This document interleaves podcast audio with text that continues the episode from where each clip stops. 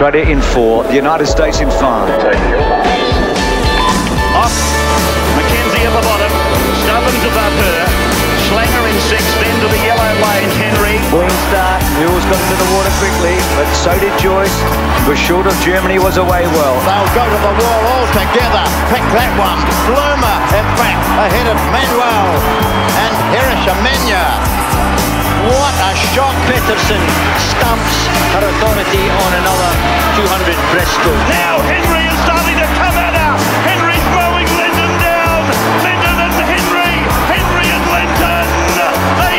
Jodie Henry of Australia shading. Jenny Thompson has taken the lead here. The Australians have only won this race once. It was with Dawn Fraser in 1956. Henry's moving away. She's going to win it for Australia. This has been a remarkable last leg. Jodie Henry is going to bring Australia home for what will be yes! victory. Everyone, and welcome once again to the Shannon Rollason podcast for another week. We've got another very, very special guest joining us again this week, and the topic this week is going to be all about the 2011 World Swimming Championships from Shanghai. As I introduce uh, the host of the show, Mr. Shannon Rollason. Shannon, mate, how have you been this week? Yeah, good, Robbie. Uh, been pretty busy week, um, but uh, the uh, we've got to the end of our our our sort of first block. It's been a long, slow five weeks, so I've got. I'm looking forward to this weekend. I've given them all the swimmers the weekend off, so I get to sleep in on Saturday. So all Happy good. days, happy days. And I'll, I'll let you introduce our special guest. So, you know, normally when we're doing these sort of shows about 2011, it's usually just you and I. But I remember when we were talking about this, you brought up a name very quickly and said, no, if we're going to talk about that meet, we, we need to get this guy on for a chat because he's going to have some great stories about it as well. Could you uh, do us the honors, mate, and introduce our special guest for this week? Yeah, uh, this week we've got a, a, a guy who's uh, been a big part of my life. Um, we go back into the 90s, um, and uh, he was there. He was the best man at my wedding. Uh, he was there, I think, when uh, Rega broke the world record in 2013 as well. Uh, so that he's been there, the highs and the lows. Uh, my good friend, Brant Best. How are you, Brant? Oh well, Shannon, how are you doing? Yeah, good, mate. The uh, I can see you've got a, a moustache. Oh, that's right. It's November. Yes. It's November. Yes, I wasn't going to do it, but I, uh, I I jumped in late, and it's actually picked up a bit of momentum. So I'm going to stick with it and uh, until the end of the month. Now, Brant, I've got to wishes of the- of ask the with, with Movember, mate. A, a lot of people like myself, like me, I shave, and by tomorrow, I've, it's back again. Are you someone who's got to build to it? Have you got to get ready for Movember, or are you right? Like Mate, November yeah, one, I- you just stop shaving, you're good. I'm, I'm a bit of a stickler for that. It- the rules say that you have to kick off on November one. I'm not I- I'm not going any leader, Robbie. I'm uh, I'm playing by the rules, and uh, it does grow up a little bit quickly. So I, I, I'm no problem there at all. So it was a bit of a random start, but I I got there. But uh, yeah, no no no lead up. That's not that's not what it's all about. Mate, I'd need you. one. I'd have to start in That's why I was just looking at Shannon's face. He looks like someone who need one. Shannon, you could be doing Movember. We wouldn't know. You've already started. You collecting the money yet? Won't be a lot of money. Some sympathy money, maybe. Ah, that's a good idea, actually. Um, hey, uh, yeah, today we're going to talk about 2011. It's been 10 years. Um, but, uh, Brant, before we get on to, into that, just want to go back um, to your early days um, because, you know, you coached under two great coaches uh, before you moved to Sydney, um, Bernie Wakefield and Stefan Widmer. So, uh, Yep. mate, let's kick it off with Bernie. Um, in the, what was it, 90, mid 90s, wasn't it? Yeah, 90, 96 I started with Bernie. Um, yeah, 96 I started with Bernie. He's um, a great man. I probably didn't appreciate how great a man he was and uh, and the knowledge that he had and, uh, until I kind of look back at it. Um, you know, you, you're young and you think you know lots of stuff and you, you don't know what you don't know. And I was definitely guilty of that. Um, but he was a he was a great innovator in the sport. He was uh, he was definitely uh, not at all like your cut and paste coach. He came up with a, a, a problem and, and find a way to solve it, despite uh, almost a little bit of ridicule about his uh, about the speed work that he used to do. He was uh, renowned for the the um, the twenties. He he basically, as far as I know, invented the term HVO and SVO. Yeah, so, um, yeah, he, he was that guy back when back when he got criticised for doing twenties because he, the the coaches on deck, Ken the Ken Woods would uh, have a go at him and ask him if his swimmers couldn't make twenty five because he was doing twenty meter sprints. That's right. I can remember the arguments over whether they're called SVOs or HVOs. Yes, Um, yes, I, I remember the HVOs were high velocity overload, and then he wanted to emphasise the point. So he, uh, a couple of years later, he decided to call them SVOs, super velocity, because it was high velocity and it was super velocity overload. So that was Bernie. So yeah, the, the innovator, absolutely. No, no, uh, no rules. So Bernie was uh, would, would make things up, would un- identify problems that um, that people weren't, a lot of other people weren't prepared to even look at at the time. I remember I went to a conference and we're talking about they were talking about speed, and at that point, I think the, the Australian record for remember 50 freestyle for women was maybe 25 9 at that point and, and went to a conference and they said if you've got a sprinter in your program you've got to work out what you're doing wrong. Um, it, and that was a, a national conference to work out what's wrong with your program. So um, uh, that was what, what, what the nation was hearing. So um, it was knock speed out of them and it was speed for endurance was the only way to get speed with, with the way it was being delivered by plenty of people so uh, he was an, uh, he was definitely an innovator definitely forged a, a lot of what I what I the, probably maybe not the what I do, but the way I think and the way I approach swimming is um, a, a, lot to do with my time with Bernie. Yeah, it's interesting you, you bring that up. I, I want to later in, towards the end we'll talk about that um, that whole sp- speed thing and you know knocking it out of them and that you know we've said in earlier podcasts it was like 40 years or something between Dawn and um, Jodie and if you brought in Shane Gould, who had the world record in, in 72, it was 32 years. So there was a huge gap. And the men, I think the biggest gap twice, there was 16 years, but we'll get into that later. Um, yeah, I, I, can remember. And they did a lot of um, uh, short speed stuff. And I think once a week they do that the 31s, if, if I remember correctly, because I was on the other side of the pool. Um, and I remember Graham Moore um, came in and it was, when was it? Sort of 99 or 2000.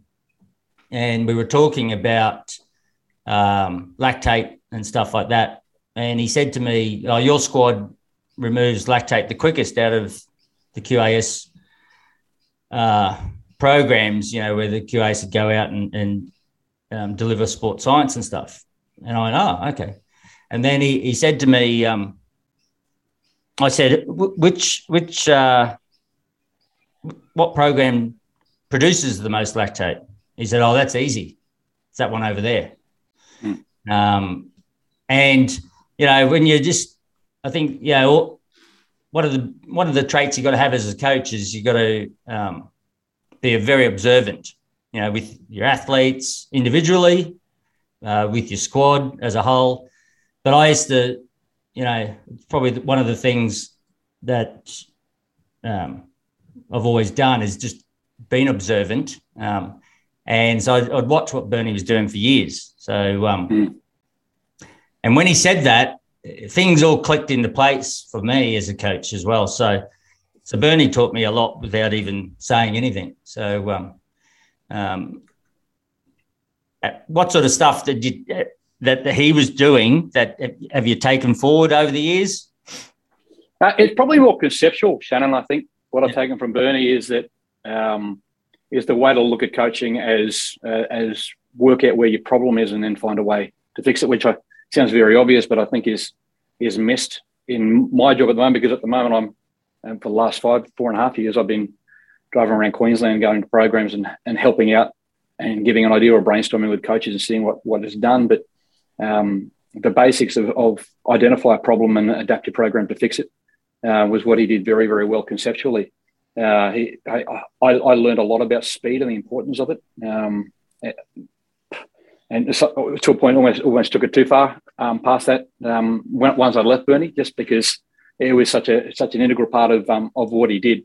Yeah. But it was more of his innovative style. He he would um, he developed paddles that were, were, from cut up kickboards that to to get kids anchoring off the front of the stroke. He, they're one of many things that he would do to, to, to work out where he was, and he'd, he'd watch a race and be able to identify what would need to change in the program.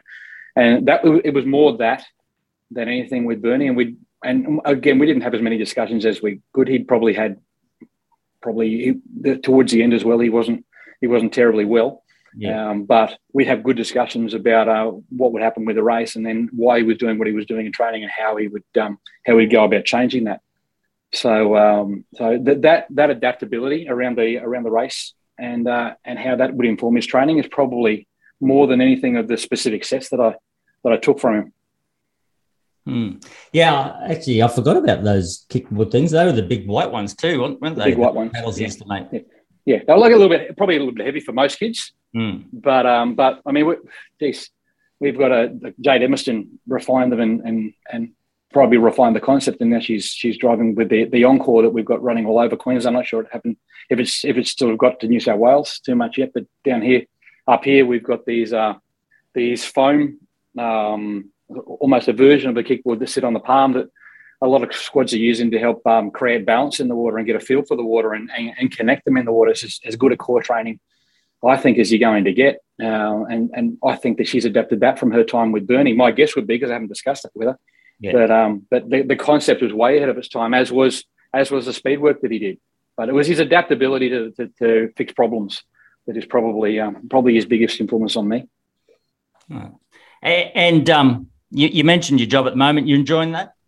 I love it. I love it. It's a it's a great job. We've got we've got a, a fantastic culture up here, as you know, Shannon. been part of it for years. But um, the idea, the concept of sharing, and the the privilege I've got, where I've got each coach I go and see is is welcoming and and um, prepared to share and open up and discuss issues that they may have with their program, and then go away and have a coffee and brainstorm ideas, and then come back and see if it works. And I, I love it. I'm working with good people, and I'm, I'm very lucky to have the have the gig. So yeah, I do love it. Yeah, well, Quint, you guys are certainly doing a good job um, with your, yourself, Drew McGregor, and Barry Prime. Um, your strength's going to probably end up being your weakness because of the amount of kids that are uh, coming through and in the system and, and swimming well. No, it's uh, there's a, a, a, great there's a crazy group of kids coming through, and yeah, I am really lucky. I, I get supported very well by SQ, and you know the value of not being not doing this role by myself. I, I think you talked before about seeing Bernie across the pool. Well, I was in you know I, I was in that environment as well, and there was you were going off, and Bernie was going off, and I got a chance to sit and observe and take the best out of it. I'm in a similar situation with these guys. We we get together, we sit in the office, and we spend quite a bit of time just talking and throwing ideas around, and you know sharing some stuff on where we're going and what we're doing. So I'm lucky to be in the office on on um, working with the, with guys of that caliber, with yeah. the ideas and the way that they think. And we, we've got three very different brains as well, I think. So we throw ideas around and challenge each other too. So it's a very good environment. But with getting back to your question, yeah, there are plenty of good kids coming through and plenty of depth coming through. But I'm a little bit more biased. I think that it's more about the coaches than I think most people do. And I see a bunch of very good young coaches coming through in southeast Queensland and in Queensland in total. And, and if you've got if you've got coaches, then you've got a, a talent ID system that's going to drag the kids through as well, and that's going to trickle down into the into the junior and assistant coaches below them. So I'm as excited about the coaches coming through as I am about the swimmers coming through. Uh, it's good to hear because, yeah, with 2032, um, yeah, that, that's certainly going to inspire a lot of people. Um, and you've probably got quite a few coaches that'll be retired, established coaches now that'll be retired, you know, before then. So, um, yes, certainly yeah. need, yeah, certainly need to replace them. Yeah, well, just about every kid that every kid that's uh, Lenton is falling over there. It's all happening. It's all happening in Maruka. Uh, the, the, the, coaches that are going to have the kids in 2032, most of them are junior and assistant coaches anyway. So the, the influence of those guys is, is absolutely critical on the uh, on the depth of talent we've got coming through. So um, yeah, we, have got to we've got to be looking after everybody, as you say, Shannon. Most of the guys that, well, geez, there's very few of the guys at the top level now that have got kids that'll be there in 10 years. So yeah, yeah. Yeah, Shannon, I just want to jump in so quickly because I, I, think Brant's obviously being very humble and obviously giving you know credit to the coaches and, and rightly so because it is a great bunch of coaches up there. But just as someone who was a part of that system for a brief period for five years, one of the main things I saw which um, the the coaches did up there. Um, you know, Brant, obviously Barry and Drew McGregor, which was just getting around to all the programs. It didn't matter whether it was the top or the what the you know what if you're a developing program, um, donating time, um, doing a phenomenal job with that. And one thing that always struck me about Brant is people who listen to me on the podcast will know I've got a bit of knowledge, but I'm I'm sort of a common knowledge type of guy. I'm not I'm not your I don't know uh, the uh, sports scientific side of things. Where Brant is obviously a, a very um, sharp brain, and he he always had a and Shannon, you can sort of um, join in with this as well. But Brant's always had a really good feel for how to I don't want to say dumb it down, but he's, he's he's always been able to help me understand something that in my mind is like, well, that's too complicated. But after Brant tells me, I think, oh no, no, that makes sense. I can see where he's going with that. Have you noticed that? And you're working and um, being mates with Brant as well. Um, I don't know if he's dumbed it down with me. oh, oh, here we go. Here we go. You're trying to stitch me up too because you two are the intellectuals here. Haven't needed to.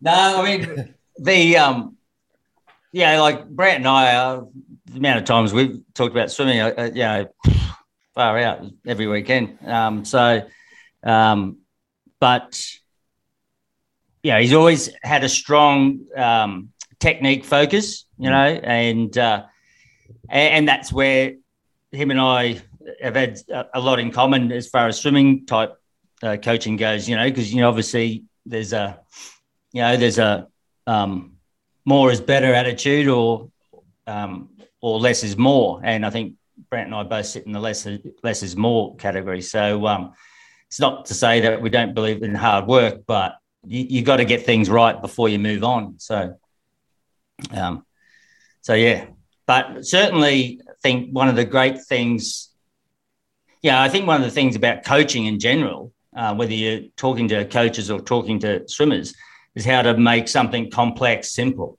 Mm. And I think that's the art of of coaching. You know, that's where scientists fall short. You know, and that's why there's there's coaches. So um, so so whether you whoever you're talking to, um, yeah, you've got to be trying to make it as simple as possible. And if there's you know three things that need to be said, well, that's too many. So you probably got to work out then what's the one thing that's going to be bang for your buck? Yeah. I think you hit yeah, nail on the head. Agree with, 100% yeah, agree. Yeah, that's exactly yeah. Uh, yeah how Brant sort of gets things through to me. Yeah. Um, and and that's why yeah that, that, that sort of chat will have you have coaches wanting you to come back. You know, um, so we've all talked to coaches who you know are off in the cloud somewhere, and you think I haven't got time. You know? Yeah. Yeah. I remember one coach said once, "Oh, there's 32 things wrong with someone's start," and I thought, "God, what a ridiculous statement," you know. Um. Anyway, moving on. So, so from uh, Bernie, you, you, moved to Stefan, and he was the Q- QAS coach in there at the Valley Pool. And how many? I can't remember how many years you were there. Was it five, four, or five? Uh, I was there for with Steph with two. Is that all? That's it. That's it. Well, a year and a half really, because I started in January and um, 2007, and then halfway through 2008, he went to Olympics, and uh, and then didn't come back until January 2009, and I left for Macquarie Uni in January 2009. So it was oh. only a couple of years, a couple of years there. But between Bernie and um, between Bernie and Steph, I I was at um, I went to Redlands Yep. And then uh, spent some time in Redlands, worked with um, Ash Callis at Redlands. Um, and then following that, I head out to uh, Burpengary Pool up at, um, yep, up Caboolture Way. Had a few years there, um, working with um, uh, the squad up there. And then uh, kind of got to the point where, and, and this is the same with Bernie. I, I got to the point where I, I knew I knew there were things that I didn't know and I wanted to find out. So it was like, well, okay, well, there's only one way to do this. Spend some time. I was at, I was spending time. I had my squad from Iona, I think at the time, uh, in in the mid '90s, and I we didn't have any winter water, so I'd bring them out to uh, to train in between where you and Bernie were. Uh, actually, it wasn't wasn't even you at that time, was it? It was um, no, was it was it? It would have been Drew. No, no, pre Drew. Um, I'm, I'm, I'm talking about 90, 95. It was a Gal Black. Oh no, ninety five. Yeah, it would have been me. Yeah, I was at Chandler in ninety three. Okay, cool. So yeah, between between the two of you, uh, you you were too. Well, I, I actually came at a point did some winter stuff with my Morningside guys, and then I came out there because I wanted winter water. I wanted to keep my guys going. So it was you out there. on- You're on one side, and and um, and and uh, Bernie and Ken Thurston were on the other side. And uh, I I uh, decided I want a little bit of winter water, and uh, then I, I got a bit of a, a look at what was going on. I was going, well, I need to know more about this. And then Ken's assistant, uh, oh sorry, Bernie's assistant Ken Thurston left, and it was like they asked me if I wanted to work there, and I couldn't have got across there quick enough because Yeah. I saw what I was missing, and I think there was a little bit of that when I was um, when I was working. I went to um, I was in Redlands, and I was like, I don't I don't know as much as I need to know, and I saw some things happening.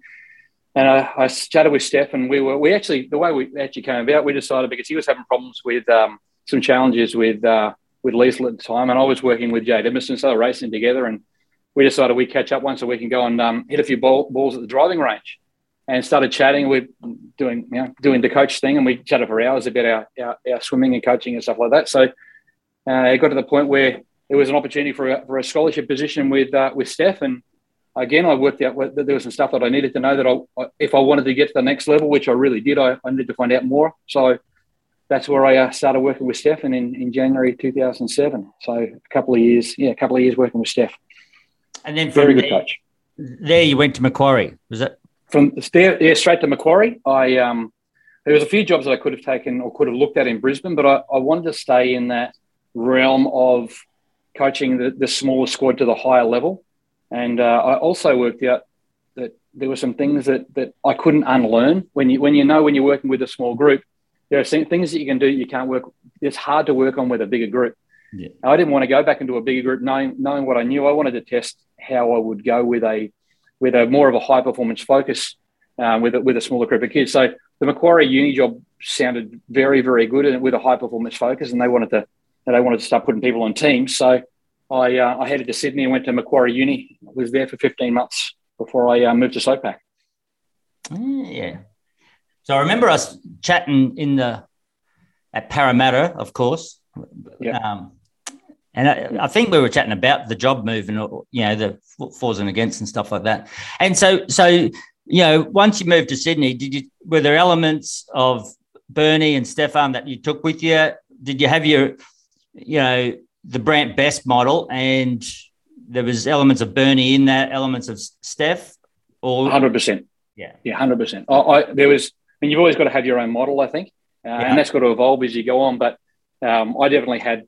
Uh, I had things that uh, obviously I, I, I love watching from what Steph was doing. There's things that I, um, because I hadn't had a, a big chance to try them out. I um, there are things that I thought that I could do differently because we're all we're all different styles of people and we've all got different experiences. And I think you've got to be true to your experience and and your personality when you're coaching. So I definitely took plenty of stuff from Steph. Definitely still carrying things from Bernie. Again, more more the the innovation, but the, the stuff around around speed. What I learned from Steph, the, probably the big thing was the main thing was to learn to push the the boundaries of what I thought was possible. I remember seeing a set with with uh, with Libby, and it was a it was a Monday afternoon set, and um, she'd just been solidly um, um, challenged on the uh, on the Monday morning, and we came into the Monday afternoon, and uh, she came in and did a big speed set. I thought, oh well, that that's really good. She's done a great job there. And then on the uh, Tuesday morning, they had uh, max kick and pull set, and they were doing sprinter kick and pull. Thought, oh bloody hell, she's not going to handle this. And she summed up, and she went again. And then Tuesday afternoon, she's gone again.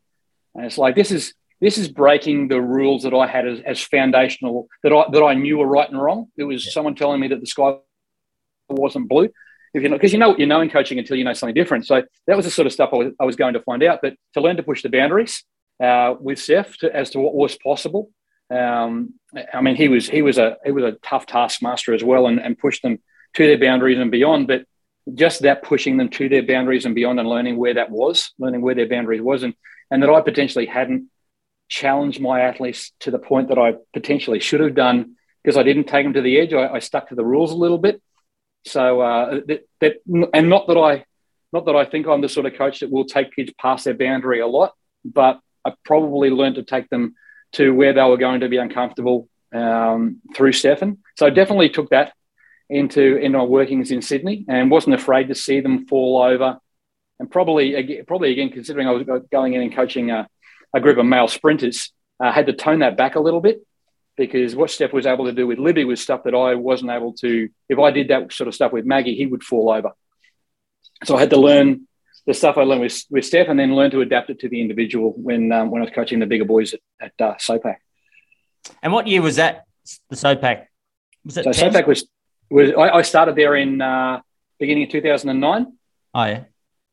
And, uh, and then Maggie came on board. Or I met with him end of 2009, met with him and his parents, and they were looking coming down to uni. Jim Fairley set up a meeting um, for to, because he was looking, he had to come to Sydney anyway. So we sat around and had a chat and met him probably, I'm going to say September, October in uh, 2009. He started uh, right at the beginning of 2010, January 2010. Yeah. Uh, and um, and so we're getting on to the the main part. You know, we, said we were going to talk about. It's been ten years, um, and obviously, you know, Maggie was just out of school. I think did he have a year off? Maybe he went to Norway. Was, was that the story that was going on? Mate, he, he, he did for it. He might have had a. He, he, he would have come. I think. Well, I think he would have come straight from school because he was still. He was still seventeen when yeah. he started with me, so he had some time in Norway. Um, whether it was for the year, I'm not sure. I can't remember. Yeah. Okay. But uh, he definitely had. Yeah, yeah. Um, and uh, but he hadn't been on any teams. I think he might have been on an age team or something like that. Yeah, yeah, yeah. Show, showed a bit of promise, but hadn't hadn't really shown you know what he's what he's probably what his potential was. Was he, he, he knew he was a good swimmer. The in, in 2010, yeah. yeah, yeah, yeah. That was his first team. In he uh, in, in 2010 made um, commies and uh, and Pan Pacs in in 2010. Yeah, um, he was was a long way off of it, and I, I remember in our uh, in our first week we were we were reducing a load for for um, on our first week, but one of the early weeks we were reducing load for something, and I, I gave our guys um, six ones kick on two minutes, and he, I think he, after number three couldn't make the cycle. Uh, so he was a big, strong dude and could swim, but um, but but at that point we're struggling with a with a little bit of fitness and condition. He, he, he arrived at um, at the program at 104k. Uh, and uh, big boy, a big. And, but but I, am going to say probably uh, 10k of each motivating his traps and his biceps because he was he was all about the, the muscles that look good in front of the mirror um, and did, not mind doing a workout. Um, he ended up racing at Worlds at 87k. Um, okay. 15 months later, so we, we got stripped a bit of that off of him. But that that was, and I don't want to jump the gun here, but that was a little bit of, of, of the makeup of Maggie once he started to believe, yeah, and and get get onto a concept. It was it was that state championships that year. He got second, couldn't swim at the New South Wales State Champs, and a bunch of guys that were going to make the team jumped up and swam, and I think a bunch of them went 49, a few of them went 50. And um, and at that point, yeah, he was starting to get the idea of what it took in training. And we stood up the back, and it was a pivotal moment for him. We stood up the back and looked at him, and I said, "Mate, you beat these guys, you can make this team." And uh, and he's going, "Well, I can beat those blokes." And we were pulling the race apart, and he'd learned a little bit about sprinting and what it took and where he needed to go and the, the gaps that he had, and he knew where he was. And at that at, at that stage, he'd, he'd gone a like a high 50 point. So, mate, you, you go 49. Don't worry about talking about 49. I know 49 sounds like a big thing, but mate, basically, if you can lop a second off, uh, you can make this team. And I said, mate, you can make a sec, you can take a second off because you know what you've got to improve and you know a little bit about where your gaps are. So uh, that was our, our, pivotal moment, and that was the point of buy-in for him. That the training changed a little bit too. He changed yeah. his attitude towards his, his technique and his approach to his sets, and you know, rather than trying to probably get out of stuff, he was he engaged into doing what he needed to do. Uh, but it, it all came with belief and engagement. And was he a good trainer? He was not a good trainer at the beginning. Um, he, he was he was all right. He was all right. He, he wasn't anywhere near the trainer he needed to be. Um, but from that point on, and when he got the buy on, we had a really good roll of results that that led to him continuously being a a, a better trainer. I, I, say to the coaches that I work with that, that you've got to be a salesman first. You've got to be able to sell what you want to sell because if they don't buy it, um, they don't buy what you're selling, they're not going to engage, and you, you, you have got to tug a war. Yeah. So uh, he he wasn't a bad trainer, but really wasn't an engaged trainer, and didn't see the. I don't think he saw the value in training linking to racing and his racing results, and I feel that my programs definitely specifically link to uh, getting back to what we are talking about with Bernie before. Definitely linked specifically to racing. So when he saw the racing link and, and then we go away and we race off the back of training, he could see how the training would work with his racing. And, and he was a pretty ambitious kid. So then he could see the results, see how it worked, and then engage some more. And then we rolled on a little bit better to the point where he made his first team in, in 2010 off the back of uh, four months of, of solid, of just, just solid engagement and solid understanding of what he had to do. I don't know that the sets were, were, were tremendously suited to, to him at that point because I was just getting to know him. But the things we needed to do and the, the major things that were in his way, he was uh, dedicated towards towards changing. So that was the point at which he started to train well. By the time he, he got really engaged and probably post com games where he missed out on the spot on the relay and was, was I think it was fourth fastest going in, but they went with experience over over over his time. Uh, that point at which uh, I remember again another pivotal moment. We sat down on the phone and he was over there and he was cranky and pretty pissed off with with um, with being missed out. And I said, mate, we'll sit there and watch it, watch the race, and let it burn in your gut, and never let it happen again. So we had a few pivotal moments where you know, and you know that sort of thing. If you're looking back at him, that was probably a, a lucky thing to say, but exactly the right thing to say for this kid, yeah. because every time he jumped into training, you could just see that fire in his belly, and he, and he attacked every training session with with as much as he had to the point where he could break himself. And I had to ask him whether he got that wrong or well, that was him breaking and whether he had any more. He, he would push past that point. So um, that yeah, to, long answer to a short question, Shannon. Yeah, he was a good trainer. Yeah, and and that's people develop can develop into becoming good trainers too, can't they? And it's like you say, the buy-in. I've seen that with some of the guys that I've been coaching the last couple of years here. You know, they when I first started, training was just about turning up. Then some of them was just it was training up and just surviving Yep. And then, you know, third third year or fourth year, they start thinking, oh well, actually, you know, so mm. so again, yeah, absolutely, it's a bit of patience on, on the behalf of the coaches, and yeah. but there is a fair bit of that just survival mentality, I think, in, in New South Wales, um, and I think it's changing, but it's it's certainly got a ways to go. Yeah. Um, so you know, so you come off that in, in 2010 and, and uh, his gut's burning and um, so you're preparing for, for Shanghai. Um, and you you yourself make the team. Was that your first team with him? 2011? That was my first team with him. Yeah, yeah, yep, yeah. yep. And um, in the the preparation leading into Shanghai, uh, I don't know. Can you remember offhand where he was ranked in the world in 2010?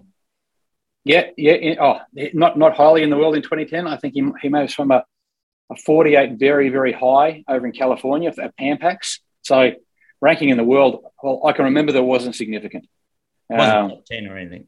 No, no, it wasn't top 10. No, no and, and, and nowhere near it. There were quite a few in front of him. It was, it was, um, uh, I mean, he, he wanted to get an individual, individual position. Like he didn't like missing out on the relay, but he also discussed at a point that he didn't just want to be a relay swimmer. He wanted to be an individual. He's an ambitious guy. Yeah. He would, he, he would, he's that he was, we had a few whatever it takes kind of conversations, which is, you know, which is super for me because I don't have to lose sleep over the things that are whether whether I'm going to be able to get him up or not. I, you know, I've got to lose lose sleep about how good I can make the set to, to, to get the best out of his attitude. Yeah. So uh, which which was the shift for him because he was a little bit of a survival trainer at the beginning, and that did shift. Um, but yeah, he, nothing significantly ranked going into off the back of uh, 2010 at all. And was there any inkling in the lead up to Shanghai that you thought, oh, this guy's really cooking? Like, yeah. Was yeah. there a set that, you know, was, is there a James Magnussen set that he just did really well? Well, there's a few that, that are probably um, worth mentioning, but I think what's worth mentioning before that, um, I, I, I, love a good set, but I don't love a good, I don't love a very complicated set. Um, what I what I really love is the benchmarking leading into the set. So um, whether it be uh, hundreds at a certain heart rate um, at 50 below, or 25s at your 100 stroke rate, or your best 50s at your 100 stroke rate, I'm more about the the benchmark and improving the benchmark for him. And that's where I saw significant changes for him, was that he changed his his ability to do 50 meters at 100 stroke rate, shifted significantly, and the, and the shifts were coming. So I think for me, if it's a bit of a picture for me, but if he's doing a 50 at a certain speed with a certain stroke rate, and that equals your 100 time, if I can get a shift in that 50 and I can put the right stressor before that 50 um, to put him in a race situation and he can still continue to improve, then we're going to come up with a faster race. So the benchmark was shifting. I was putting what I thought, what I felt was the was the stimulus that was hurting him at the front of the, the set, and then asking him to come through the back, and that was shifting at the same rate as the benchmark. So if the benchmark shifting by half a second per 50, for me that's one second per 100, and that was, it was shifting at that rate. And the stresses that he was I was putting before him, they were actually getting quicker, and he was still tolerating that and dealing with the the back end work, which was also getting faster. So um, really simple sets. I mean, it, the, the, three um, it's nothing nothing too fancy. The three twenty fives, three twenty fives on 130, 120, 110, and then a and then but that was based off the benchmark 25s we set up in the warm up, and then the, the 50 back off that off a benchmark, swim down and do it again. Yeah, um, nothing too complicated. It, it was it, it's not that wasn't the complicated part I think of the program. It was, it was shifting the uh, shifting the stuff before the main. Yeah, and, and we can get that. We, we can just repeat that and do anything. So um, it, I'm not dodging the, the set question, but it was that was where more of our focus was, and that's where I I saw the shift starting to happen. Yeah, so you, you were shifting his efficiency. Yes. Yeah. Yeah. Absolutely. And, and then and then testing and and pushing that. So that it was it, that was the complexity of the program was the shifting of the of the efficiency, and it wasn't just asking for a better stroke count and a better time. Uh, we did a lot of stuff around uh, specific stroke rates at that time, looking at the way he was moving. He, he was a very inefficient mover. He was a big dude, mm. and he was and he was strong, but he wasn't very functional. So with um, with work of, from, from very good physio I had in Sydney, Dave Pugh, and uh, we also would bring Roger Fitzgerald down from uh, from Queensland, who's a, a, a movement specialist. I've been working for years in Queensland. Worked around the best way to get him moving because he had no great combined elevation. He, he, had no great streamline. He couldn't kick well under the water. And he was very, very blocked through his rotation, which meant that when he started with me, I, I think his stroke rate was 43 or 44 for the 100. And, you know, that's a, that's a hell of a lot of head start to give the blokes that are going 52 stroke rate to, to roll through 100. So, um, to, but to get that, to get that stroke rate up and to, and to drop his timing back from, from in here back to here, uh, we need he needed to free up his rotation. He was a big, strong dude, and that helped him with his stroke length. But you know, you can't if you're 44 and someone else is 50. That's six stroke cycles per minute. Mm. That's 12 strokes. You, you, we, you can't afford to give that away. So, but but to bring him up in his timing wrecked his length. So we'd lose that. So I had to try to find a way to to hold on to the really good length that he had, but but bring the timing up. Uh, we, we changed breathing, but to get him breathing early, his neck would block, and then his rotation would block, and then he had a he had a fantastic six pack, but that would would block him as well. So um, there, it was very intricate the process of getting this dude to be able to move well enough to be able to hold a, a stroke rate at 47 or 48, which is where he was uh, when he won um, when he won worlds. Yeah, no, I mean, yeah, I, am laughing because the complexity of coaching. You know, it's uh, yeah if, if someone asked me, is, is it hard? I said, no. And then you think about it, and then the more you think about it, the harder it gets. So, but uh, look, yeah, it's a great way to improve someone too. Um, and that's, I've always been a big fan of efficiency. And uh, you, while you, you're talking then about those shifts, I remember with, with Rega, the, um, in the 200 breaststroke, you know, the, the biggest shift she made in, in, those first six months I had her was, was her efficiency. Um, yeah. And, uh, so whenever you can find that, that, that you know, when I was AIS talent, you know, looking at people coming into the program and stuff like that, it was always whether you could make those stroke gains and is it possible yeah. without all those blockers? Um, and if there are blockers, are they changeable ones? Yeah. And if so, you know, tick, tick, tick. So, um, yeah, what's in the way? Find it, and, and I don't think that's done enough. Find out what's in the way. Yeah. You know, first, first port of call is Okay, what's in the way of my athlete, and uh, can I get it out of the way rather than loading on someone else's set, which is someone else's solution for someone else's problem.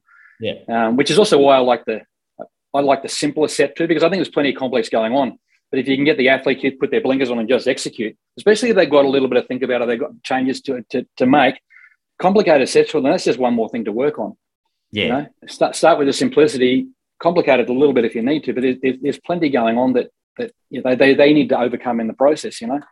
So not that I got him overthinking, but but there was still a little bit of um, there was an awareness of, of a shift that he had to make, and that wasn't going to happen with with me trying to come up with you know trying to solve Einstein's theorem, you know. Yeah. uh, simplicity is always the way to go, isn't it? And um, yeah, absolutely underrated. Underrated. Yeah. I think the, the older I get, and the uh, and the more grey hairs I get, um, the more I realise that that uh, this, the, the, the, they've got to make, like you said before, bring the complex into the simple. Um, and and geez, if I if I say that once a week, I say it fifty times to coaches who are you know, overcomplicating things to, for for kids who need the most simple. They like for me, I can think about one thing at a time effectively, and sometimes not even that. Um, we've got kids in the water trying to. They're at speed. They're under fatigue. They, you know, there's plenty of distractions. They might have had a tough day at school, and uh, we, you know, they say three things, or the coach says six things to the squad, and you wonder why they don't get it, and then turn up a racing, and they're not getting things right, and they're not retaining uh, the information. We, we wonder why. So uh, yeah, mm. I'm with you on simplicity. And, and, so, you know, we head over to Shanghai, and um, it was in you know China, which um, you know I think first time since Beijing, and uh, you know. Um, there was I, I remember going we all had our own rooms thank goodness because we all ended up i think everyone got sick at some stage didn't yeah. they um yeah. you know talk about curveballs and imagine if there was two of us in a room. The, yeah, um, no no good. I got off pretty lightly. I think i was like 24 hours um, and i uh, craig calder he was swimmer i had on the team he i think he was like five six days. But from memory you you got pretty crook yeah, I did. I did. I uh, I got very, very crook. I, uh, I, I, I, don't know how much weight I lost. I, I think five or six k I lost that week, um, which wasn't a lot of fun. Um, you know, I, my memory of that, I don't remember a lot of that sickness because my focus was on Maggie's sickness because he picked up pneumonia in uh, around the time of short course leading in around about four weeks out. So he had full blown pneumonia and had, a, had some really loud stuff going on in his lungs and nearly didn't fly. So my when when you talk about sickness, I was thinking, oh yeah, we're going to have a chat about Maggie's crookness, but I'd I'd forgotten that. Oh, I couldn't keep anything down. It was it, no one was winning in my room. No one wanted to be staying with me through uh, Shanghai. Uh, yeah, it was it was awful. It was. Awful. It was a good thing we all had a room to our, our own as coaches. Yes. Uh, we certainly needed it. Um, I remember I, I, couldn't jump up and down too much when uh, I remember actually being very calm when when Maggie won. I thought, yeah, that's really good. I'm I'm thinking about going, yeah, I was really calm, and maybe it's because I couldn't afford to jump up and down because I, I didn't know what was going to be happening. or maybe I, have remembered that to to uh, to, to suit the story because it was very crooked. yeah. But you you were on your feet for the for the race. I was definitely on my feet for the race, and uh, I, I was definitely very excited. You know, you get the your coaching mode, and no matter how sick you are, well, I don't yeah. know for me, no matter how sick you are, you turn up for coaching and you think, bloody hell, I'm getting better. And then you go back and you collapse. That was that meet for me. You, you come along to the pool, you do what you needed to do, and then you uh, and you go back and you, to your room and you do what you really needed to do. Yeah.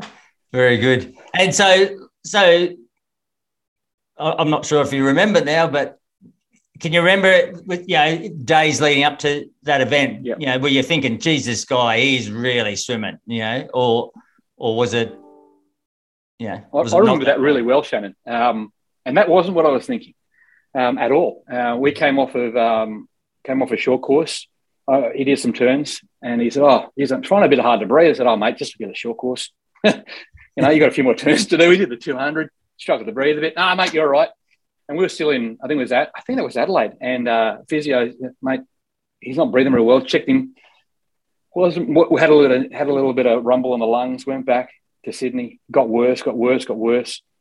At one stage, we didn't think he was going to be able to fly to Shanghai because he's because it was just the rumbling was getting worse and it started to settle.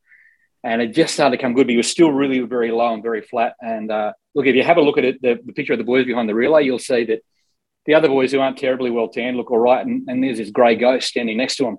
And it's uh, part of the reason he was 87k was because he'd just come off um, three weeks of pneumonia, so he nearly didn't fly, and he'd just come off his lungs around that time. So he flew, and then we, we arrived in. He, I gave him a day off because he just wasn't ready for swimming at all. So I gave him a day off swimming. The day we arrived at night, I think, and the next day another day off. First day, okay, mate, let's see what you can do. It might only be 200, 300 meters, and he got through about 300 meters first day. Second day was about 500 meters. We went through about five days, and I think it was up to 1.2k after about five days. Um, yeah, wasn't wasn't great at all. And then he just started to get a little bit, and, and basically, I, I had it was almost as if I had no pressure because there was no expectation. It was just watch what you got in front of you and help them through. So I don't know, about five days in, he had to do 10 strokes strong and it hurt him. Um, he did that a couple of times and he, he, he gave me the shake of the head and that's enough. So it was exactly opposite to um, this guy's flying. I knew the work he'd done and I knew that he'd improved and I knew that he was improving, but I had no control over the rate of improvement. All I knew that if I bashed him about, I could take him backwards and I knew what he was capable of. Yeah. So I had no expectation. He had very little expectation. Um, and all we wanted to do was, was to be ready to go. And I think it was about four days out. Nugget said, "Is he going to be right?" I said, "He's going to be fine." At that point, he was getting back down to some, pushing some solid, some solid fifties, which at that point were were comfortable, a comfortable high twenty fours, low twenty fives at two hundred stroke rate. So I remember it very, very specifically. And then we got a bit closer, a bit closer, and then we got to uh, we got to race day, and um, he was still good, but we hadn't tested him over hundred because we couldn't test him. So it was like, mate, just uh, make sure you, you control yourself on the way out because I don't know if you can make it back. This sounds like last week's Tarnee White episode. oh yeah, yeah, I haven't heard that yet. Yeah, but same thing. And you like even before you even said those words, which was exactly what I said to her in 07. Um, and, and you know, Craig Calder, he he was that sick in Shanghai. Uh, that if he if he had have asked me, should I swim? My my answer would have been no, don't swim. Yeah. And but I felt you know um, he you know he'd made his first world's team. he had been on on I think uh, Pan Pacs or Commonwealth Games the year before, but you know it, it might have been his last swim as well. Um, so I wasn't going to stand in the in, in, in his way. And, and he he uh, he said, "No, I want to swim." I said, "Well." if you're going to swim, mm. you may not finish. You've got to really swim efficiently well. And he and, and he was like a bee's dick off his best time, which he had no right to be there. And uh, you, you, you learn a lot sometimes from these situations, don't you? And I think you know swimmers. Yeah, it's, it's and coaches. It's just a great opportunity to learn something when things haven't gone great, and you know um, you mentioned there a couple of times you had no pressure because you were just glad to get behind the blocks. Uh huh. Yeah. So how can you take that when you have had a great prep? And and and how, how that's that's the key, isn't it? You know, that's what I've always felt. I've never been afraid to race my guys in bad situations because you just learn from them. Um, yeah. Apart from Craig, because I seriously had concerns for him that time. Um, but uh, yeah, you don't want to put them in, in a risk situation, but uh, health wise. But um, you certainly can learn a lot. And um, yeah. if, if they have the maturity to, to take that forward as well, um, you, you, can really make gains. So you went in with no expectation. And uh, I mean, he was the underdog from a, a, a, ranking point of view from a year ago. But yeah. not only was he that, even inside the camp, he was had no expectation because uh, no, yeah, no, no. Which which what was going on in retrospect suited him again more than I, I probably learned later that that environment of no expectation suited him.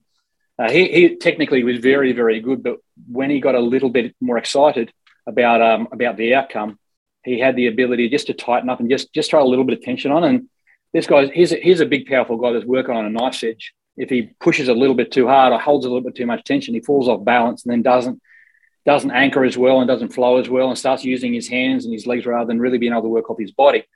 So at that point, it was all about light legs and soft hands and, and hold good position. He knew what efficiency felt like.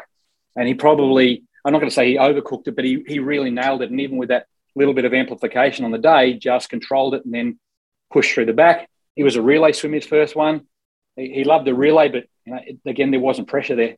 So uh, that that and that gave him the confidence to be able to go out and do the uh, knock off the um, knock off the, the individual swim. But it was the night after the the relay. If we're talking about expectation and and how um, how the pressure, how the expectation changes your your kids and the way they focus. The night after, he knocked on my door and said, "Brant, can we have a chat?" And I said, "Yeah, yeah, no worries." So we walked down the corridor, thinking, "What's all this about?" And he's gone, "Oh, I'm, I'm now the favourite." I don't know what to do. I kind of don't know what to do with that. I, I came in as the underdog and I was happy with that. But, you know, I said, I'm the favourite, and we had a conversation about, well, first of all, process and what you did to how, how to get that right and what, what made it a good swim, and you've got to be able to stick with that. Uh, secondly, to remind him that that's exactly where he wanted to be, and there was nothing wrong with that because he'd always talking about wanting to be the best, mm. and really ambitious with that, and that and that really drove him in, into wanting to be the best. But the fact that he was now in front of them all concerned him. So it was a matter of taking the. He still had the expectation, but um, but almost taking the, the pressure off him. Talk about the process, but also also get him out of his own head. We had a discussion about everybody else in the race, else and what they're thinking and how they're panicking about him now. So you didn't need to panic about them. You can actually calm yourself down because you don't have the pressure. You can control your race now. Let them panic. Let them worry about you because here's this bloke they know nothing about. So that to, to turn that round in the moment, and I don't think there's a script for it for every kid, but to see their expectation and be able to take that load off of them in whatever way, whatever, however it takes, um, is critical because you, you, can't swim. You can't swim with expectations weighing you down. And I think the expectations come from, for me, from when you focus on what you can't control. You know, yeah. and and and I only I, for me, I only ever get nervous about things I can't control. So to be able to take that stuff away from him, talk to him about he could control his race and they couldn't control theirs, was uh, important walk down the corridor in Shanghai. So and you see him just settle after that. Uh, he, he was good from that point on. So uh, and then he came out in the uh, in the hundred, probably didn't swim probably as good a swim, just that little bit of tension, but still went a 0.15 slower and, and did what he needed to do in a uh, in a race where there was a lot of pressure and expectation. Yeah, well, uh, yeah, a couple of things there. I, I think uh, uh, culturally, I think Australians sit well as as the underdog. Yeah, mm. um, we'll always back at the underdog. If we don't know who, if if we don't care who wins, we go for the underdog. Yeah. Yes. Um, and uh, I, I, can remember when, um, you know, when we were talking about earlier podcasts with about Joe. Um, you're always trying to, you know, be the underdog, but at some point in their career, they end up being number one or they're, they're yes. the favorite or, you know, so you, you have to have that.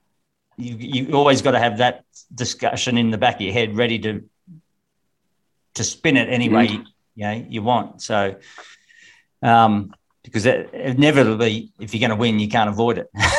yeah, and, and part of part of what I think makes the uh, well, I mean, it makes also a mistake, but but with the, the sprint boys is that absolute belief mm. that they can do the job. I think is critical. I, I, think it gets to a point where they get too much belief and they they you know they they think they've got it when they before they haven't. And there's a, it's a fine line there as well. But yeah. they've got to have that belief, and you know you can call it mojo, you can call it alpha male, you can call it whatever you like. And some of those terms are uh, are, are, not trending so much on on um, on social media as much as they should be because of a whole bunch of other reasons. But but men have they've got to be able to be men. They've got to be able to have a little bit of belief and stand up there and well, not necessarily beat their chest, but but have that that confidence and the belief in what they're doing. Because uh, if, they don't, uh, you know, what, what's that worth in their in their belief, and what's that worth then in their trust going into their race? Yeah. Because to swim a race the way he needed to swim it, you needed a lot of trust because it was basically swimming your legs at around about four out of ten down the first twenty five and soften your hands and let the others go because you know you're going to come back to them and trust your efficiency.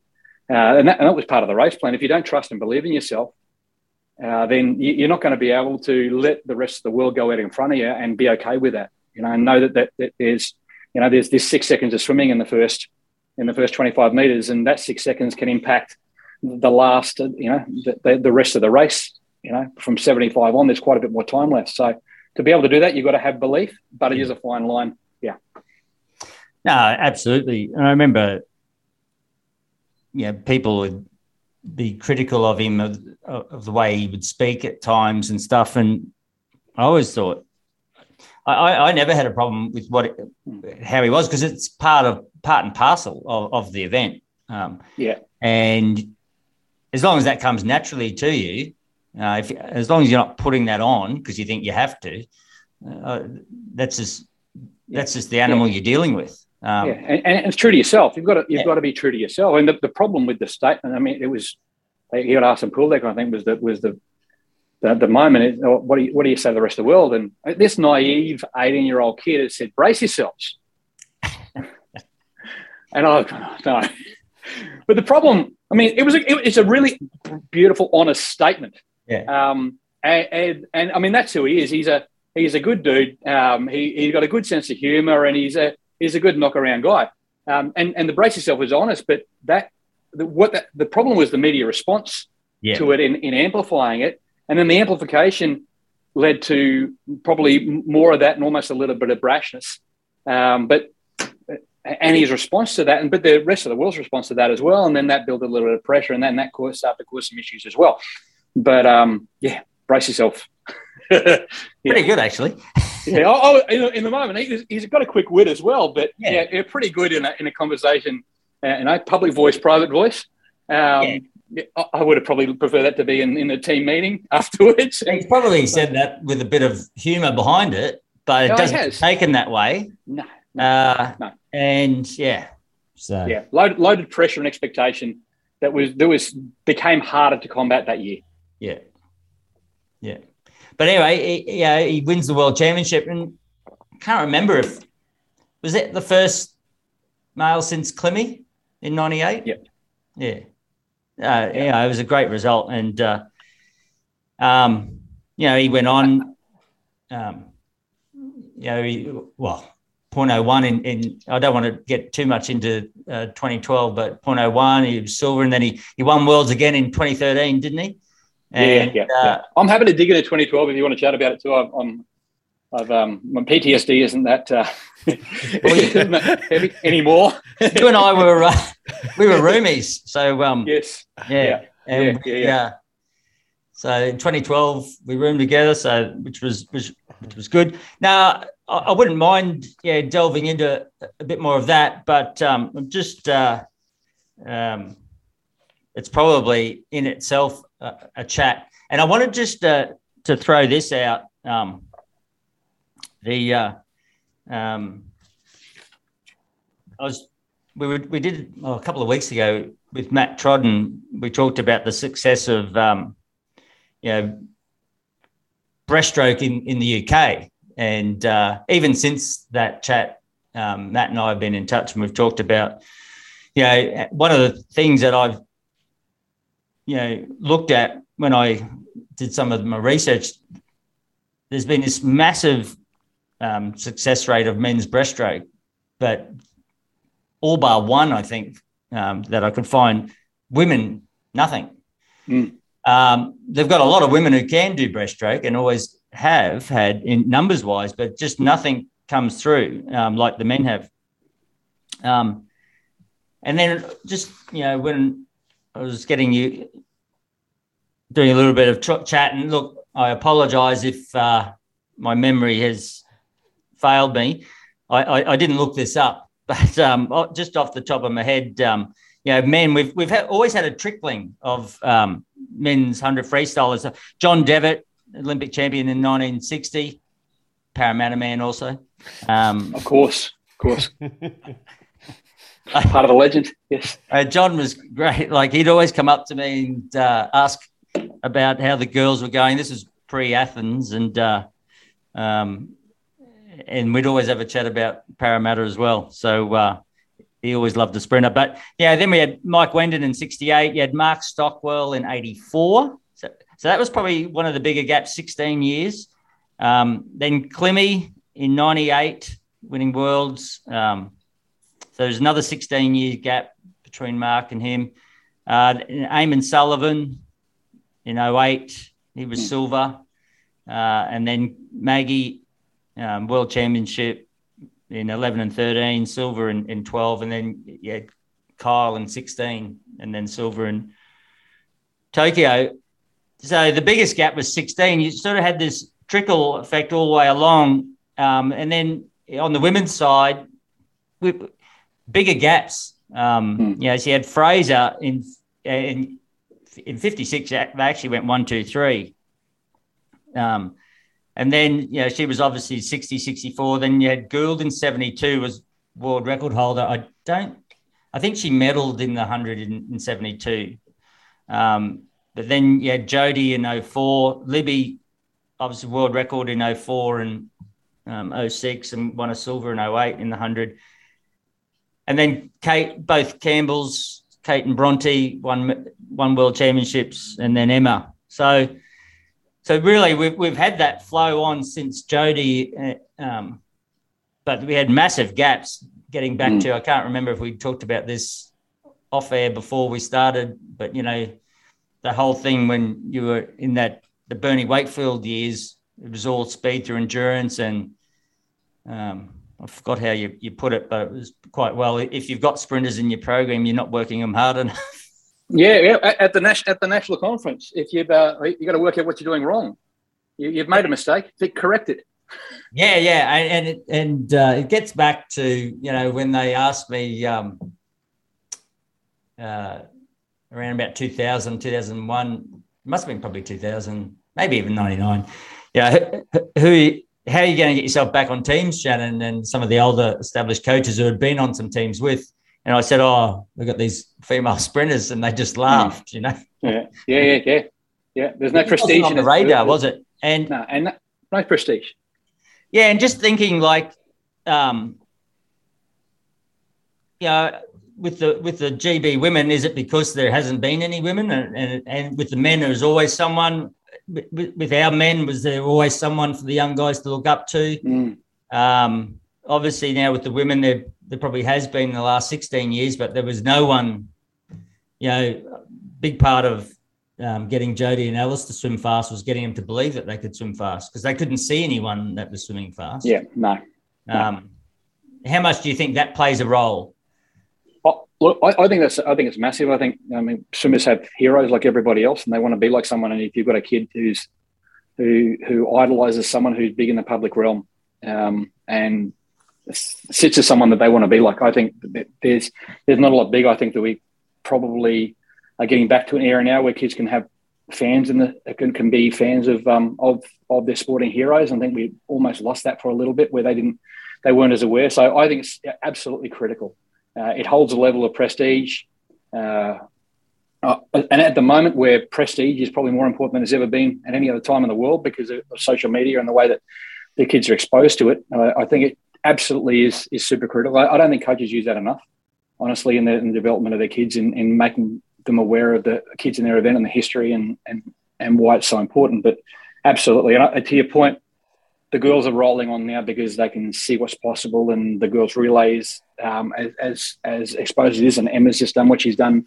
Kate's been doing what she's doing for a while, and then Libby and Jodie before that. Definitely think there's a roll on effect. Uh, absolutely, uh, the hundred free. Oh, I mean, the hundred free. It's it's it's the equivalent of the hundred track event, isn't it? Nothing gets more publicity than Usain Bolt walking on a track up Yeah. until a few years ago. So uh, what John yeah, Devitt used to always say to me, you know, because he, he came through, uh, yeah, he was official, I think, I don't know if he was CEO or he was Mm. president of Swimming Australia, but yeah, we, we had all the distance. It was all Kieran and Kowalski Yeah. and Glen Housman and Yes. uh, it's just distance, distance, distance. You know, you had Bill, Don and Bill, um, head coach and national youth coach, and and I think you know th- there's uh, there's a reflection there when people are swimming fast, whatever that event is. Then we as young coaches hear what they were doing, and and say that was Yeah. whatever events, and they're up talking about those events, and then coaches are applying that in their home programs. Mhm. That's not what suits a sprinter. No, no. and co- coaches idolise other coaches too. Hmm. Uh, we, we go along, and you remember the days where we go along to a, uh, a, a state camp, and you know we have be between Jr. and Ken and someone else who just basically be seeing who could warm warm the kids up on the fastest cycle, Yeah, and it's ruining our sprinters. yeah, you know, yeah. and you say, absolutely. well, I'm going to I'm to pull back from that. And everyone was doing the same warm up. It's like we can't do this. But um, I think coach the coaching style though, um, it's easy to go. Okay, I want to be like those guys. But for coaches like yourself and and Bernie, it's it's easy. I mean, to to try to almost be an anti-establishment kind of person. And I think I'm a little bit the same. That you go, okay, well they're doing it that way. I'm going to find a different way. I want to find a better way. Uh, and you know that takes a certain type of personality, which is you know the switch that you talking about that you made there in, in that time there. I, I in, in thinking about it, I remember coming off the back of uh, or looking at things with Maggie, and we're just coming out of the studio, and everyone was front ending their races. And I, I, we actually sat down and had a meeting about what it took to do a good 100 freestyle and why he was potentially good, well positioned because he was almost negative splitting his 100 at that point when he when he came across. And we we went back pre suit area and said, okay, well, this is even back to Pop, this is what Popov did. Now have a look at this race. Here's here's Popov and Gary Hall. Here's here's the four by one men's relay in 2000. This is the way this 100 is swam. It's not a sprint event. Uh, it, it, it's it's 47 seconds. It's 48 seconds. Mm. You know, it, it takes 60 minutes for Usain Bolt to wind up to, to, to top speed. So yeah. if he's not sprinting the whole thing, you're definitely not. And selling it based on that, but going against convention, which was you've got to get out there, you've got to have a high rate because the suit will help you survive. It was it was a complete switch, but um, I don't mind the, the any establishment. It's got me in trouble a few times, but I don't mind going against the system. Um, and I, I, think that that's kind of kind of what you're talking about. And you've got to decide um, where you're going to be going with convention. Again, getting back to the cut and paste coaching, whether you're going to do what everyone else is doing or you're going to look at the problem in front of you and solve it for yourself, even if it means it's nothing to do with what everybody else is doing. Yeah, I think that there's there's some there's a maturity and wisdom and, and bravery in in a bit of coaching like that. But I think that you know it's, it's it's hard when you're doing ten sessions a week and you're waking up at four and you're going getting home at seven. But to be able to give your brain the space to be able to step back from convention and not just watch 30 kids go up and down a pool or 20 kids or even 10 to be able to look individually. Um, again, getting off the topic of your question, but I think it's it's absolutely critical if we're talking to coaches about that sort of stuff to be able to step back and give yourself the opportunity to see your athlete and give yourself the space and and you know do your own thing. Yeah, yeah. I just um, we uh, yeah. When you look at Australia, we've ebbed and flowed in in you know swinged from here to there in different yeah. events. We've swinged with our men and we've swinged with our women. Um, and that's probably a chat for another day. Um, and event wise as well. So you got to be careful who's standing up in front. Would probably be my point because yeah, if you if you've had success in the 200 fly, well, and you've got a 100 meter freestyler, a, a, a youngster there's no correlation there between 200 fly, preparing someone for a 200 fly and 100 free. But, but I think in the past, that's what's gone on too often. You know, so, and, you, and you, kill kill kill what makes them good. Yeah, you know, take you, de- detrain the detrain the process that one they enjoy and two then just they're just natural beasts that yeah yeah de- decreasing the ability of the aquatic animal. And then you end up, you know, uh, at some point, you know, someone in Australian swimming goes, "Oh, how come we haven't got any of X. Yeah. Well, we haven't got any of X's because we've been doing all of this other stuff. And this other stuff is fine for those events that we're doing well in. But the events we aren't doing well in is because we're not training them in those ways, you know. So 100%. Yeah. And if you don't know, and even if you think you do, probably if you think you do, you're probably in worse shape than if you if you don't, because as soon as I think I've got it all worked out, it normally comes and bites me on the bum. But um, we've all been bitten. yeah, yeah, yeah. So but but it's whether you whether you think you know or whether you don't. The curiosity to go and find out because when you think you know, you can put your blinkers on, and your blinkers are great. But if your blinkers get too narrow, you don't see. So I think curiosity is the key with them. So outsourcing and going speaking to people who, who or going to see programs who've got your event happening and you know, working out and chatting with them and, and getting a, understanding their language a little bit because we, we coach on an island and we don't get off our island because we we're on our island when everyone else is on their island. Yeah, so, uh, island mentality, unbelievable. Um, yeah, so curiosity involved, not just curiosity, but actually putting yourself in a in a place where it is unfamiliar, and you do need to ask questions, and you ask questions of yourself as well. I think that's critical. And and if it, even if that means you drop a session a week for a, a, month over winter, and you let your assistant coach take them, and you go and see someone who is doing the job in the event, or the event type, or the physiology, or something you see in them, and you spend that time with them, I think that got to get outside our own brain sometimes. It they don't doesn't do us a lot of good being stuck in there all the time. And that, the, getting back to the value of being on deck with with you and Bernie. Yeah, yeah. Well, I mean, as humans, we're just creatures of habit, aren't we? And um, hmm. we've got to make sure that if we want to perform at a high level, we've got to get out of that habitual nature because, um, you know, what's the saying? Um, repeating something over and over again and not changing is yeah, and expecting a change. Yeah, yeah, definition of madness. Insanity. So uh, yeah, yeah, yeah. No, very true. I think it's good, really good advice. And um, the oh, lost my train of thought. Then anyway, I think we'll have to have a a a, a, a, uh, a part two because I'm happy with um, a part two. there's a few things here that we could delve into a little bit more, um, which would be good. So Yeah, no, fantastic. we can never chat about 2012, um, the uh, 2013 uh, Worlds. We were on two different teams and stuff. Uh, but you, Yeah. you know, certainly getting back to you, getting out of your comfort zone. That that's what going for me. Coaching overseas uh, was the best thing I did.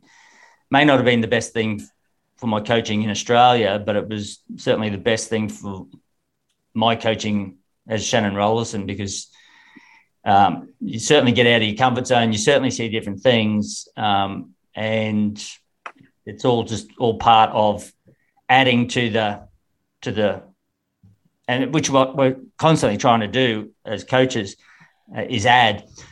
I uh, I remember now what I was going to say. Um, I think one of the most important um, words you can to have as a coach is why.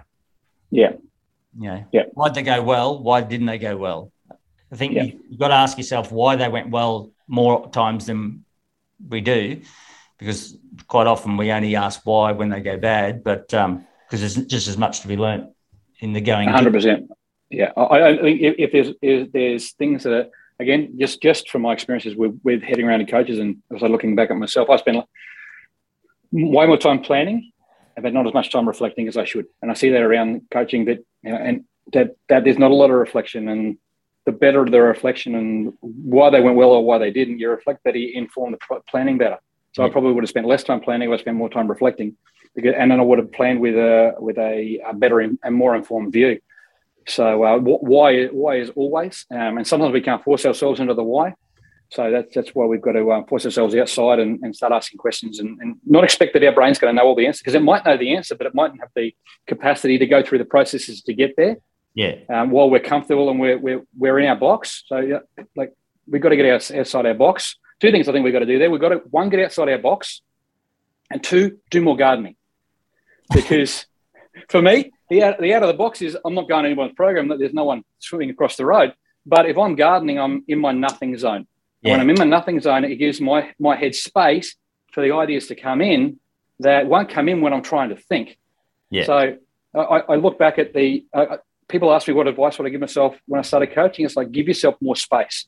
yeah, I was in a hurry and I was too ambitious. I was running around, but my clarity comes now through a through a break um, between when, when I actually stop, and I've had a chance to stop because I'm in this job, but I'm I'm only coaching coaches, so it gives me a chance to reflect. But I, geez, I'd love to have had the space I've got now in my brain while I was coaching because I was probably a little bit addicted to the coaching puzzle. yeah. You need time, don't you? Yeah, for me that's gardening. Yeah, Yeah. or riding a always say that bike or whatever. coaches At the AIS, I used to say, make sure you got enough time, um, and it's something that I didn't get enough of as as the head coach. But um, yeah, I, I've got two spaces. One's on my bike, and the other one has, has been gardening. And and with Al and I, we've always been into it. Um, uh, not always successful, but uh, we've always been into the, the gardening thing. But yeah, you just got to have your own place, haven't you? Whatever that may be. Um, Yeah. and, and prioritize it. Not Yeah. do it when there's there's nothing else to do. Do it, plan it into your week because if the space that gives you new ideas and it develops your creativity, then how's that more important than something else you're going to do? When you arrive on pool deck and you've got a fresh head, you've got a clear head, and you can see your athletes better. So it's a it's a performance priority for me. Uh, too often for me, and I and I know I talked to other coaches about it. It happens by accident, almost. You know, you're gardening and oh, I go, oh, great idea. I'll have to do more gardening.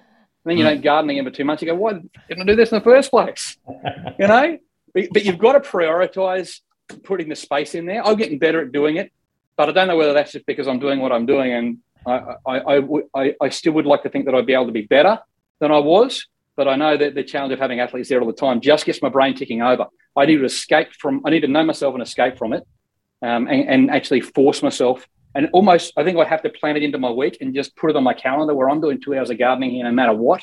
No meetings, no nothing, no athletes, no parents, no nothing. I'm doing this now because it's going to make me a better coach.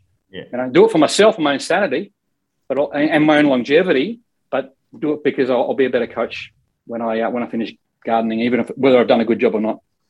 Brant, it's fantastic that you bring up gardening because I don't know if you know, but there's a common thread on the Shannon Rollason podcast each week, which is Shannon discusses his lawn and updates the listeners on how the lawn is going. He had a bit of a sort of a, a battle going on with his lawn. He got a he got a special advisor in to advise him on how you know he could keep going with the lawn. So, I mean, I love that you're keeping this thread going with the gardening because it's definitely uh, a hot topic on our podcast. Shannon, we'll have to get speaking off air about that. That's great. I had lawn grub. Oh, I didn't know I had no. lawn grub, and I I used the wrong weed, yeah, weed killer for my grass, and basically killed uh, a very large section of my back lawn. And then the grubs got in because I'd Oh. weakened the grass, and uh, Have you gone the weed and feed? On the buffalo grass. yeah. So I'm actually trying to convert my, my grass to buffalo grass. And actually, this Okay. morning before we got on air, I I trans I'm into transplanting grass now, Robbie. I transplanted some of the good stuff from the front to the back. So it was very high tech this morning. This sounds like Yeah, stuff I- they do I on did- cricket pitches, isn't it? Isn't I did the same they- last week. I had a transplant last week. filled up a, filled up against a, an, an edge that I, I was getting frustrated with. Um, or- and then, you, but you got to keep your you got to keep the root stamp, Shannon. That's the key. Yeah. But lawn grub, lawn grub, I hate it. Nutgrass is my nemesis. Yeah. Nutgrass kills me. Uh, Nutgrass. So yeah, no, gardening, gardening, fantastic. It just gets gets me out of it. I um I, uh, I I need to do it. I need to do it. Plus, it's something else other than coaching, and you, know, you can't get. You, yeah, it, it's it's something we get into because we love it, and we love it so much, and it's almost a to a point. I we get.